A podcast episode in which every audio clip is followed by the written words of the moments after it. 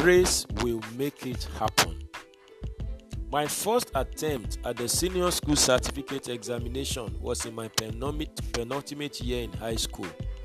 I had sat for the private exam with a desire to pass all my papers before my final year. As God will have it, I cleared all the major papers, including the English language. When my friends got to know this, they were greatly amazed and inspired. But I knew that grace made it happen. Since that time, I have leveraged God's grace for unusual results in life and destiny. This is Destiny Capsules Devotional with Demola Awoyele. Friend, have you leveraged God's grace for unusual results in life and destiny? Do you really understand what grace is? One of the most often quoted words in the Christendom is grace. It is also the most often misunderstood and abused. An average Christian today does not have a full grasp of what grace is. 2 Corinthians 6, verse 1.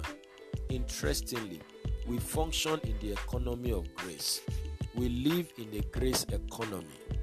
In this kingdom, faith is our currency, but grace is the capital. We are saved by grace through faith. Ephesians 2, verse 8. If you don't understand and leverage grace, your life will not look like a kingdom life. Grace is God's provision for a life of success and progress in the kingdom.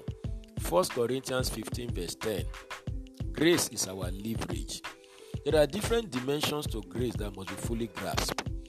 Whereas the basic definition of grace is God's riches at Christ's expense, it is not all there is to grace. 2 Corinthians 8, verse 9.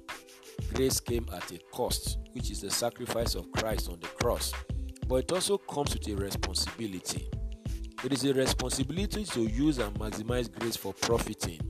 Philippians 2 12 to 13. Grace is a divine soft loan given to a man to do destiny. Simply put, God wants you to take responsibility for the grace He has already given you in Christ. He wants you to labor with grace. 1 Corinthians 15, verse 10. Grace is what God has brought through Christ. But what you bring in, labor and responsibility, will determine the extent to which God's grace will work or manifest in your life. Like I said in the opening story, I was privileged to have distinction in the English language that year, but it came at a cost. I wrote several essays, read some of the best books on the English language, I practiced several past questions, I gave it what it took by God's grace.